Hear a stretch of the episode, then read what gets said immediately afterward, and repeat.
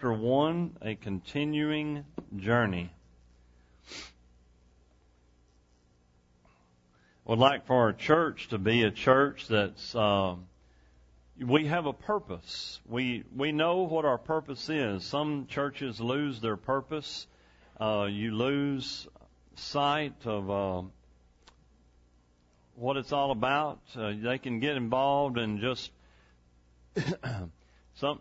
In other words, uh, well, let's let's fix up our church, but uh, that's good. There's nothing wrong with fixing up your church. Let's make the uh, let's do some do some things in here. Uh, somebody mentioned about the if we ever get the opportunity to remodel the sanctuary, and said, well we we need to add some windows. Add some windows. I I like that. I, that's that's fine. Those are good stuff. I I like light. Matter of fact, Karen walks through the house, and she I walk through the house flipping lights on. Most of our lights are fluorescent lights, so they don't burn a whole lot of electricity. But she walks through the house. Who left all these lights on? Then I quote to her a verse out of the Bible says, "Men love darkness rather than light because their deeds are evil." And uh, so, I, Michael, that does not apply to me. Okay.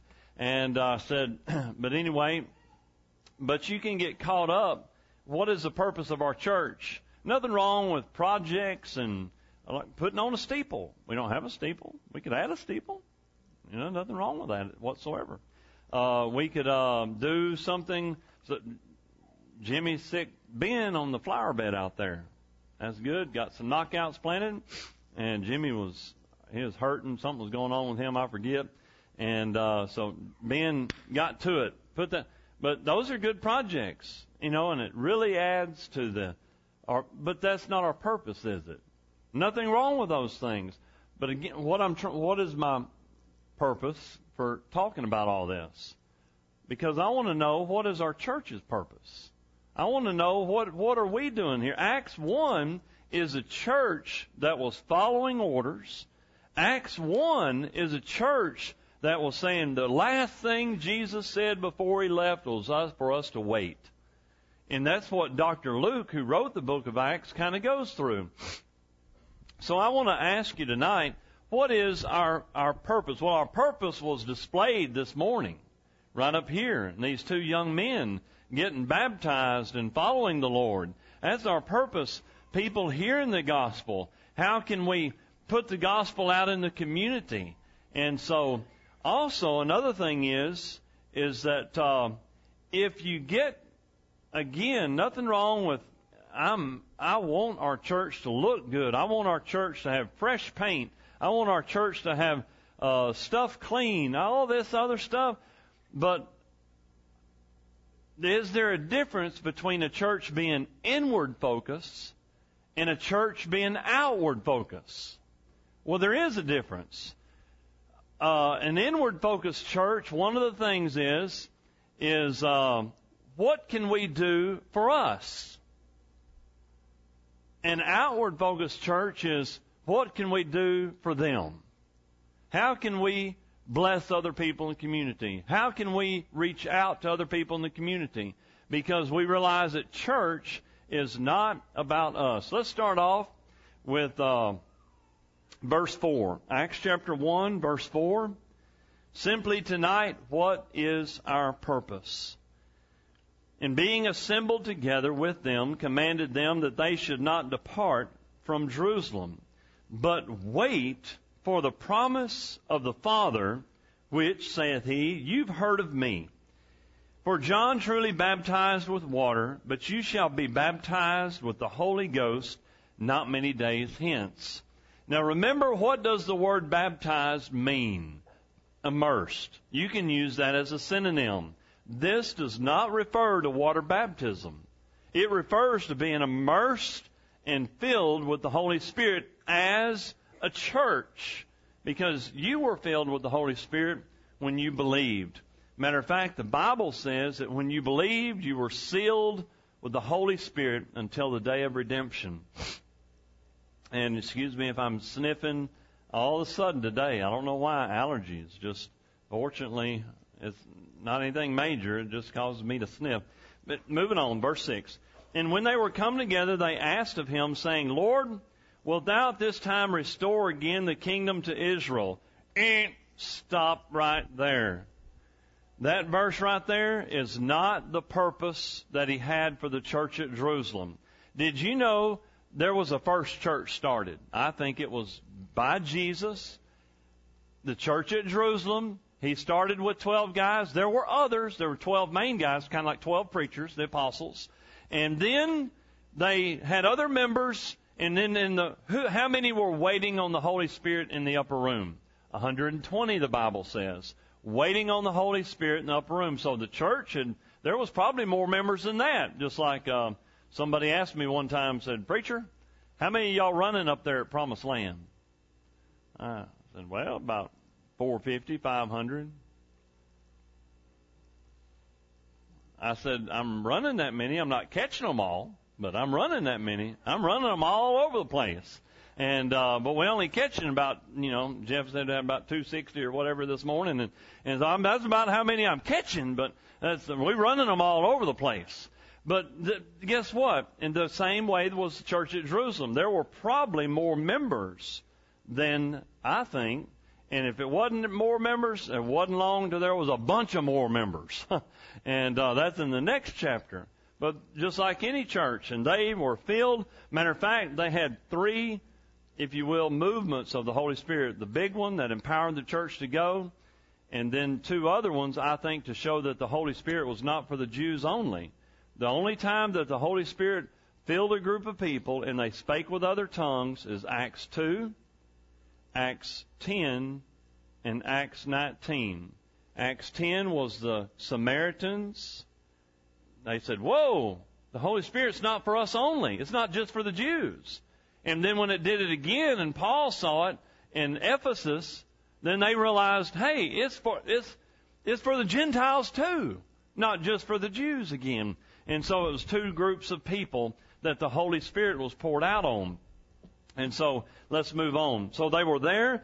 Verse 6 basically saying, uh, what is our purpose? Is it to, for you to have a kingdom? He said, no. Did you know the kingdom of God? Jesus Right now, we have a spiritual kingdom. You're in the family of God and you belong to the king. The kingdom of God is being saved and obeying the king. Folks, if you have a king, you better obey the king. Is Jesus your king? Amen? If he's your king, you better obey the king. He gives us our marching orders. You are in the kingdom of God. Okay? It doesn't mean all believers are part of a church somewhere. Somebody may be saved and they live where there's not a church.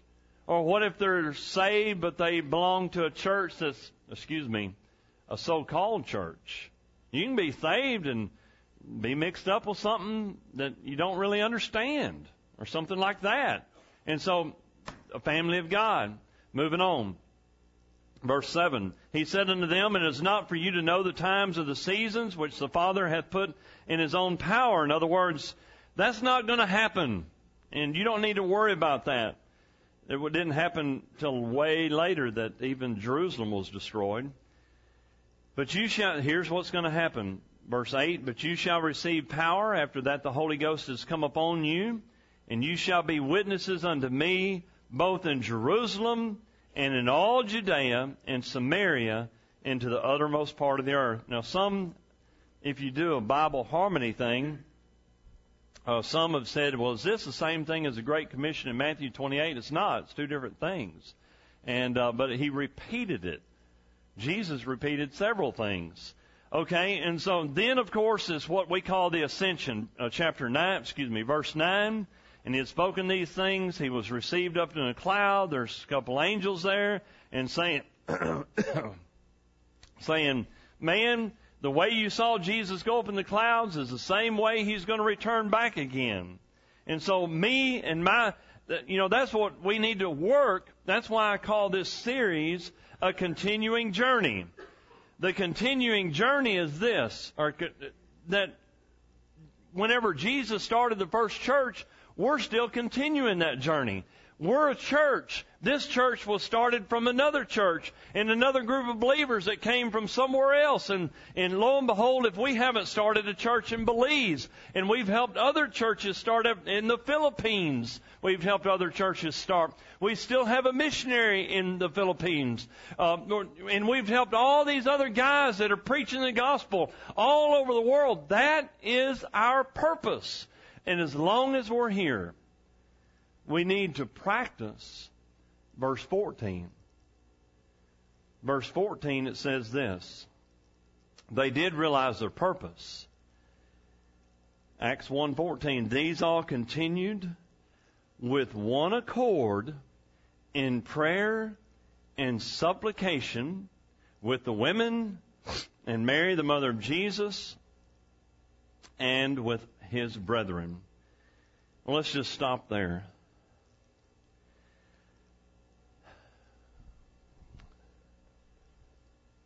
Just just kind of a segue about one accord. There is, uh, I don't think it's by accident. If you go to Proverbs chapter six, I believe it's chapter six. Just going on memory, I didn't jot this one down. There's a list that Bible says these six things doth the Lord hate. Yea, seven are an abomination unto him. God through the writer of Proverbs, lists six things. Now think about this. Six things that God hates. Two of them is, has to do with running people down and causing disharmony in a group. Running people down and causing disharmony in a group. He hates a false witness and he hates somebody who sows discord. Now, God didn't say, I don't really care for that. I'm just telling you what the Bible says. What is happening in this church? The church, are they holy?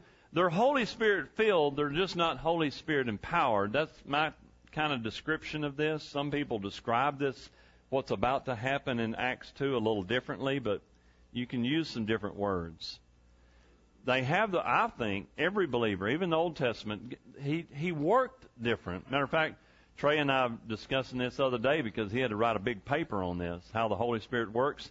And it is different, his, the way he works in different scenes in the Bible. I think they had the Holy Spirit in them, but the Holy Spirit power in the institution of the church was, because what, why tell the group to wait? Because it happens two things. I'm going to empower you and I will fulfill scripture when I do it. That happened. Okay?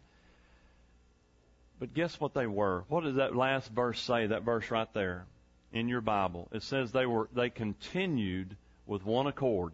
Folks, the greatest thing, the greatest thing,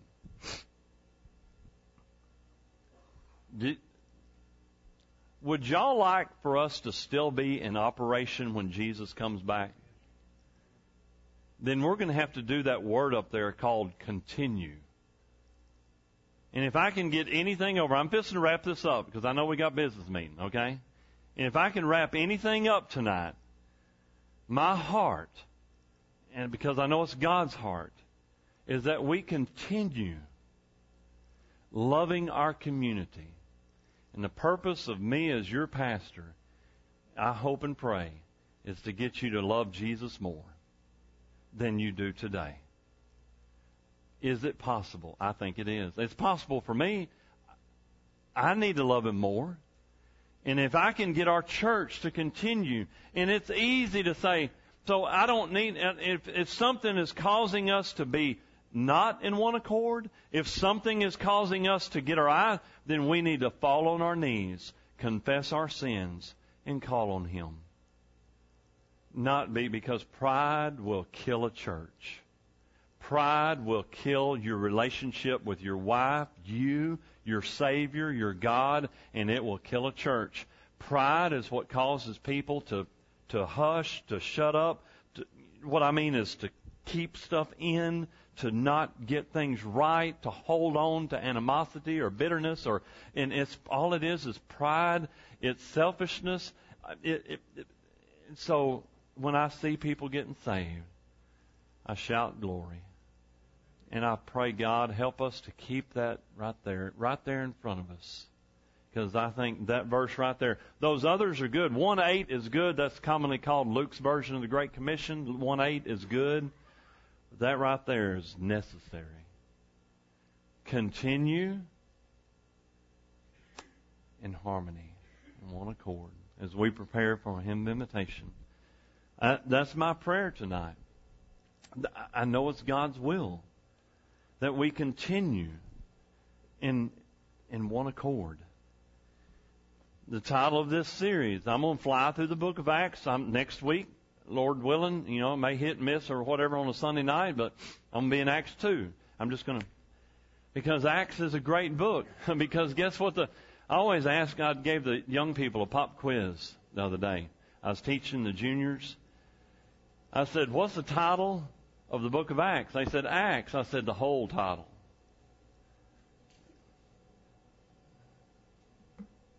The Acts of the Apostles. How are we to act?